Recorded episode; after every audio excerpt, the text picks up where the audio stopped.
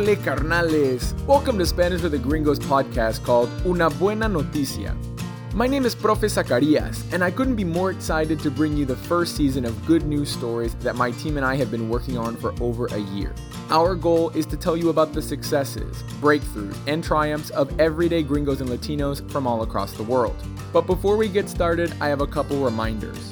First, there are three levels to this podcast beginner, intermediate, and advanced. Go to our website, www.spanishwithagringo.com slash una buena noticia to find out which level is right for you. At the moment, you're listening to the advanced version. Second, all episodes are accompanied by a transcription, translation, a vocabulary set, and comprehension questions. To access it all, once again, please go to our website for more details. Lastly, let me mention that there's a discount code hidden throughout some of the episodes. So if you listen carefully to all of them, both new and existing students of ours will be able to take advantage of some major discount offers. Órale pues, let's get to the good news.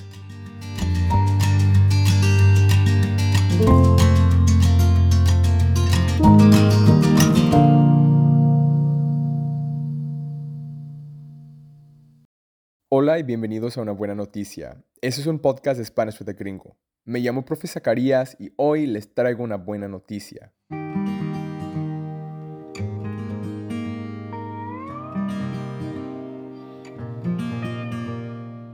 En la historia de hoy hablaremos de un hallazgo muy particular. Antes de decir de qué se trata, decidimos conocer más de la mujer responsable de todo este proyecto. Me llamo Laura Cuaya, estudié psicología y después me especialicé en una maestría en neurobiología y por último hice un doctorado en ciencias biomédicas. La doctora Laura Cuaya es una mujer mexicana que dedicó parte de su vida a estudiar neurología, que es una ciencia extremadamente curiosa y para la cual, imagino, se requiere mucho conocimiento.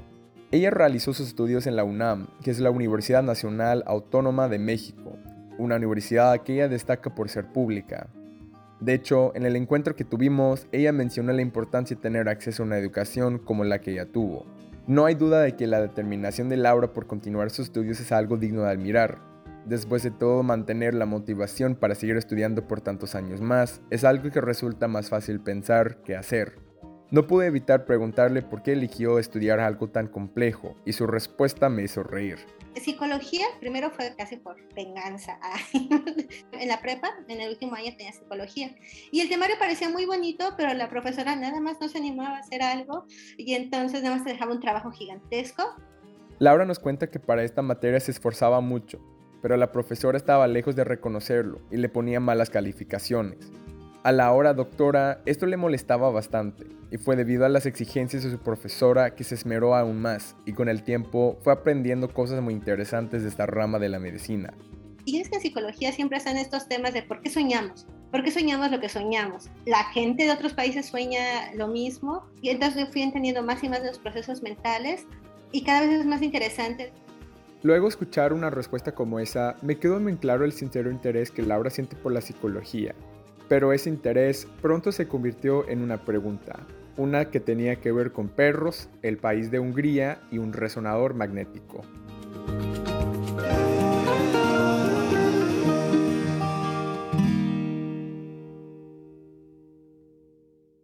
Nuestra corresponsal Lucía de Argentina investigó esta historia y llevó a cabo la entrevista. Aquí Lucía. Ahora que sabemos un poco del recorrido académico que siguió esta impresionante mujer, creo que es tiempo de empezar a revelar el tipo de trabajo que ella realiza. Su especialización en la neurociencia la llevó a formar lazos profesionales con personas que se encontraban en el mismo campo que ella. Y como se pueden imaginar, las preguntas más profundas surgían de conversaciones ordinarias, y conforme avanzaban con sus carreras, la curiosidad también fue en aumento. En general, la psicología estudia los procesos mentales. Y entonces nosotros, como personas, tenemos el lenguaje, las emociones, pero en una visión biológica esto no nos viene de la nada. Somos animales y entonces toda nuestra evolución es compartida con muchas otras especies. Y entonces es esta visión completa de de dónde vienen esas habilidades mentales, por qué las tenemos, cómo eh, funcionan dependiendo de diferentes ambientes. Entonces así empezó y luego eso fue el tema que me interesa. Con su genuina curiosidad por el origen de las habilidades humanas, Laura decidió dedicarse al estudio de los animales con una visión neurológica. ¿Qué tan distintos somos nosotros de los animales en realidad? Si bien podemos imaginarnos una respuesta a esa pregunta, realmente no podemos saberlo con seguridad, pues nosotros no sabemos cómo funciona la mente de un chimpancé, por ejemplo, y no lo sabremos porque ellos no podrían contárnoslo. Por esto mismo es que personas como Laura son necesarias, ya que resuelven grandes incógnitas que se presentaron a lo largo de la evolución humana, y que de alguna forma u otra nunca pensamos que lograríamos responder. Laura nos explicó que se llegó a la conclusión de que las distinciones entre humanos y animales se definen en grados. Es decir, la pregunta ya no es si los animales sienten o no, es más bien en qué grado sienten en comparación a nosotros. Eso solo por dar un ejemplo, pero esta reflexión se extiende a todos los ámbitos que se puedan imaginar. Este punto de vista resulta muy interesante, y es un punto de vista que permite pensar en ellos como seres más cercanos a nosotros. Sin embargo, Laura nos comentó que la mayor parte de los estudios se realizaban en animales no domésticos y que estos se encontraban en condiciones de cautiverio, ya que a ella no le gustaba para nada la idea de estudiar animales en condiciones fuera de las naturales, ella pensó que debía dejar atrás el sueño de investigar al respecto. Sin embargo, hace relativamente poco tiempo se descubrió una noticia que cambiaría el juego para la doctora y la comunidad científica. Una periodista hizo una nota muy bonita de un estudio en Estados Unidos que eran los primeros que habían demostrado que podían hacer resonancias magnéticas en perros despiertos. Un investigador estadounidense llamado Gregory Burns pensó que si se podía entrenar a los perros para ir a la guerra, que es una condición extremadamente desafiante, entonces él podría entrenar a su perro para entrar a un resonador magnético y que se quede quieto y despierto durante el periodo de tiempo necesario. Esta noticia captó la atención de Laura. Ella nos explicó que en este tipo de estudios los animales son sedados con el fin de llevar a cabo el análisis y esto conlleva cierto riesgo para ellos. El haber descubierto esta posibilidad dio paso a que empezaran a investigar por su cuenta. Ahora probablemente se estarán preguntando, ¿por qué perros? Bueno, esta respuesta guarda relación con lo que explicamos con anterioridad. ¿Cuál es el hábitat natural de un perro? Pues es con nosotros. En algún momento se pudo haber considerado a los caninos como un animal muy artificial, pero está confirmado que su hábitat natural es aquel donde nos encontremos los humanos. Es por esta característica que Laura pensó que estudiarlos era el plan perfecto para cumplir con su deseo de analizar animales sin imponerles condiciones antinaturales. Y entonces le propuse el proyecto a mi tutor de maestría en ese entonces, el doctor Luis Concha, y aceptó. Con el fin de estudiar a los caninos, ambos doctores obtuvieron numerosas oportunidades para realizar diferentes seguimientos. En un estudio que realizó Laura, se descubrió que los perros pueden distinguir entre rostros humanos. Esto puede ser algo lógico de pensar, pero en primera instancia yo creía que estas mascotas distinguían a sus dueños por otras características propias de ellos, como lo es su olor natural. La cuestión es que este campo es muy pequeño, además de ser reciente. En la actualidad solamente hay dos laboratorios en Estados Unidos, uno en Viena y uno en Hungría. El estudio del que les hablaremos hoy fue realizado en este último país. Laura tuvo la oportunidad de viajar allá luego de terminar su doctorado. Y en realidad, Hungría es muy conocido en la comunidad científica por analizar el comportamiento canino en diferentes áreas. De hecho, Laura nos habló de cómo fue residir allá durante un tiempo y admite que la relación perro-humano es incluso mejor que la relación de la gente con sus pares. Esto lo comprobó ella misma, ya que llevó consigo a sus dos perros, Odin y Kun En general ellos siempre han estado siendo parte de una familia, cuidados y todo, pero aquí en Hungría todo el mundo ama a los perros. Entonces las personas no quieren tanto a las otras personas. Entonces, bueno, literalmente no saludarte a ti en la calle, pero sí saludar a tu perro. Además, Laura nos comentó que Hungría es el país que tiene más perros por habitante. Realmente integran a los perros como una parte más de la comunidad y les brindan su lugar. En esta historia, Kun pasa a ser uno de los principales protagonistas, y es porque él participó de la investigación por sí mismo. Pero, ¿de qué trata el estudio en cuestión? Resulta que con la llegada de la mexicana al país, también llegaron consigo nuevas preguntas a las cuales podía dar respuesta. Cuando nos mudamos a Hungría, pues todo es húngaro. Eh, entonces tú llegas y cuando llegas a un país o a una zona turística, muchas veces empiezas a escuchar otros idiomas y dices, bueno, no, no sé qué están diciendo, no sé ni siquiera qué idioma es, pero sé que es algo asiático. Laura poco a poco nos fue introduciendo la idea principal, mostrándonos su curiosidad desde el punto de vista humano y finalmente relacionando una vez más a nuestra especie con los caninos.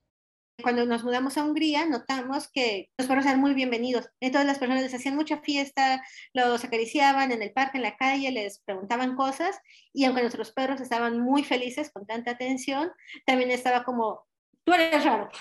Y entonces como esas pequeñas cosas que ves como que mueven su cabeza extraño, tal cual lo diría de manera no tan científica, más como persona que convive con perros, mostraban sorpresa. Laura nos había adelantado que muchos de los experimentos realizados surgen de anécdotas y demás ocurrencias diarias. Y aquí vemos el claro ejemplo.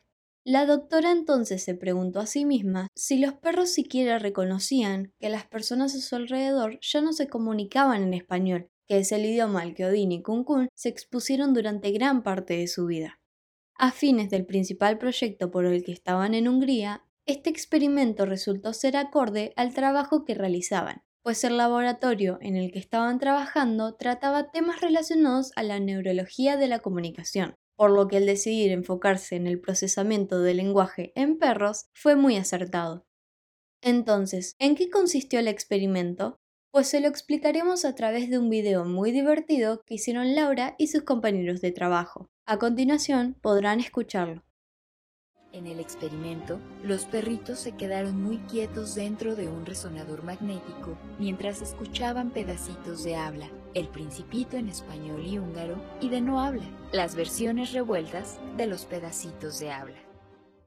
De esta manera, los perros escuchaban breves narraciones del cuento en los distintos idiomas, y luego el resonador magnético hacía su trabajo, tomando registro de la actividad cerebral de estos animales.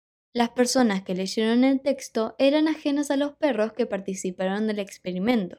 Esto se decidió así, ya que no querían que las mascotas reaccionaran al cuento a causa de conocer a la persona que les hablaba. Ahora, ¿para qué eran los pedacitos de habla? se preguntarán. Cuando nosotros queríamos probar si los perros discriminaban entre dos idiomas, un programa si solamente les pones dos idiomas, es que dices, bueno, pero ¿qué está discriminando? Puede ser que una persona les hable más bonito, son grabaciones, pero ¿qué tal que los perros manifestaban más bien una preferencia por un tono de voz, porque una persona de tal idioma les gustó más? Tal vez les hablaba más bonito. Entonces, para saber que nuestros perros realmente estaban discriminando el idioma y no algo que se nos haya pasado, agarrábamos los mismos sonidos en los dos idiomas y los revolvimos. Entonces, en términos físicos y de qué era el audio, era lo mismo. A los profesionales involucrados les tomó aproximadamente tres años llegar al resultado definitivo. Durante todo ese tiempo tuvieron que repetir y revisar los resultados en más de una oportunidad. Todo esto sin contar lo difícil que podía ser obtener análisis válidos en algunas ocasiones. Los perros tenían que permanecer sumamente quietos cuando el resonador estuviera en funcionamiento, y no está de más decir que este instrumento médico hace mucho ruido. Esto significa que un movimiento superior a los 3 milímetros implicaría tener que volver a empezar. Así que más allá de todas las dificultades, que por suerte para ellos eran completamente solucionables, siguieron adelante con su proyecto. ¿Y cuál es el resultado que obtuvieron?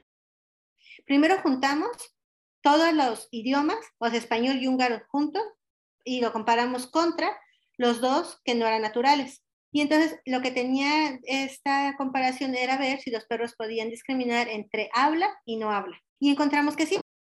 Laura nos cuenta que la respuesta neurológica de los caninos frente al habla y el no habla es un tanto distinta a la nuestra, pero que de cualquier forma los perros pueden distinguir entre un lenguaje real y uno inventado. Me encantaría explicar a lo que me refiero por mi cuenta, pero ¿quién mejor que la doctora para contarles por ella misma? Aquí les voy a contar algo inesperado. Lo inesperado fue que sabíamos, sí, pueden discriminar, los distingue perfectamente. Pero como nosotros somos humanos, nuestra corteza auditiva primaria también está especializada en el habla. Entonces, no importa qué le pongas a un humano, si le pones sonidos de cebras o de ríos o de cualquier cosa, cuando escuche el lenguaje humano, aunque no sea su lenguaje o no lo entienda, nuestro cerebro va a responder más ante esos sonidos porque son relevantes en la vida para nosotros. Y los perros, les cuento, también pueden discriminarlo, pero cuando hicimos el segundo análisis, eh, lo hacían realmente al revés. Su cerebro respondió más, hubo más actividad cerebral hacia los sonidos control que hacia los sonidos del lenguaje. Laura luego nos cuenta que no saben bien por qué esto es así, pero los especialistas sugieren que tal vez los cerebros de los caninos detectan los sonidos naturales de los que no lo son. Ella dice que esto le pareció interesante, pues creyó que la respuesta a los distintos estímulos sería igual, y no fue así. Luego continúa hablándonos del segundo resultado importante en esta investigación. Y en la segunda parte del análisis, ahora ya solamente tomamos los sonidos de los dos idiomas español y húngaro. Y lo que encontramos es que el cerebro de los perros también distingue entre ambos sonidos, pero ahora como la siguiente parte del procesamiento cerebral. Parece que el cerebro manda lo que ya resultó habla al siguiente nivel y el siguiente nivel son las cortezas secundarias y ahí ya se distinguía entre los dos idiomas. Este experimento refleja la esencia de lo que Laura nos explicaba al inicio del episodio, y es que existen muchas más similitudes entre animales y humanos de las que podemos imaginar. La realización de este proyecto implica algo significativo en el mundo científico, y es que, en las palabras de Laura, durante mucho tiempo nos centramos solo en los humanos.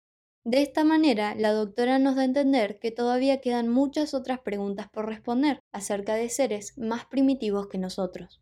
Esta idea puede resultar controversial, puesto que aún hay estudios con chimpancés, y comenzar a estudiar perros cuando estos están tan lejos en la cadena evolutiva es un poco difícil de asimilar. Aún así, la doctora seguirá con sus análisis, demostrando la correlación perro-humano. Desde Spanish with the Gringo la seguiremos apoyando. Para terminar con el episodio de hoy, les traemos una vez más la sección de preguntas rápidas, donde Laura siguió las reglas al pie de la letra y nos brindó excelentes respuestas que nos hicieron reír mucho. En primer lugar, decidí preguntarle cuál era su instrumento musical favorito, a lo que ella respondió que la guitarra. Ya luego decidimos preguntarle cuál era su animal favorito, y yo estaba convencidísimo de que diría que eran los perros, pero su respuesta me sorprendió. Gatos. Después de sentirme como un tonto durante unos segundos, la siguiente pregunta que le hice fue, si pudieras elegir otra carrera, ¿cuál sería? Y Laura dijo que biología. Tiene sentido, dado que ella siente un claro interés por los animales. A continuación le pregunté, ¿cuál es el signo zodiacal que menos te gusta? A lo que ella respondió, algo que quedará por siempre en mi memoria. Mm, libra. Ay, yo soy Libra, ay, no, ay. Sí, yo soy Libra. Ay, Dios. Sí me dolió, ¿eh?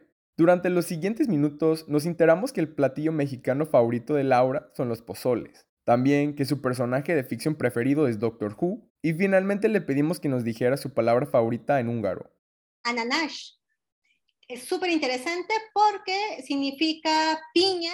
Una vez yo dije, quiero tener mi palabra favorita en húngaro, voy a estar escuchando todo. Y dije, es esa, es ananas. Y cuando me entero, resulta que así se dice en español piña en otros países. Entonces, en realidad, de todo el húngaro, elegí una palabra en español.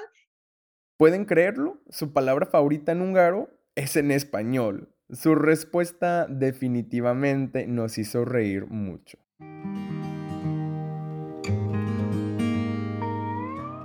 Y ahí terminamos nuestro quinto episodio. Pasamos un gran rato durante la entrevista. Estamos muy agradecidos con la doctora Cuaya por haber accedido a hablar con nosotros. Le deseamos mucha suerte en sus próximos estudios y espero que sepa que puede contar con nosotros para cualquier cosa. Quiero darle las muchísimas gracias a mi equipazo de productoras Lucía Costa y Cindy Muñoz. Esta fue la primera entrevista que Lucía realizó como entrevistadora y estamos muy orgullosos de ella.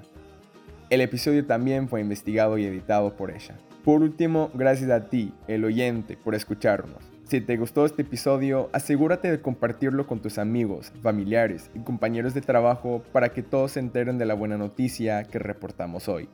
Hasta aquí mi reporte, Joaquín.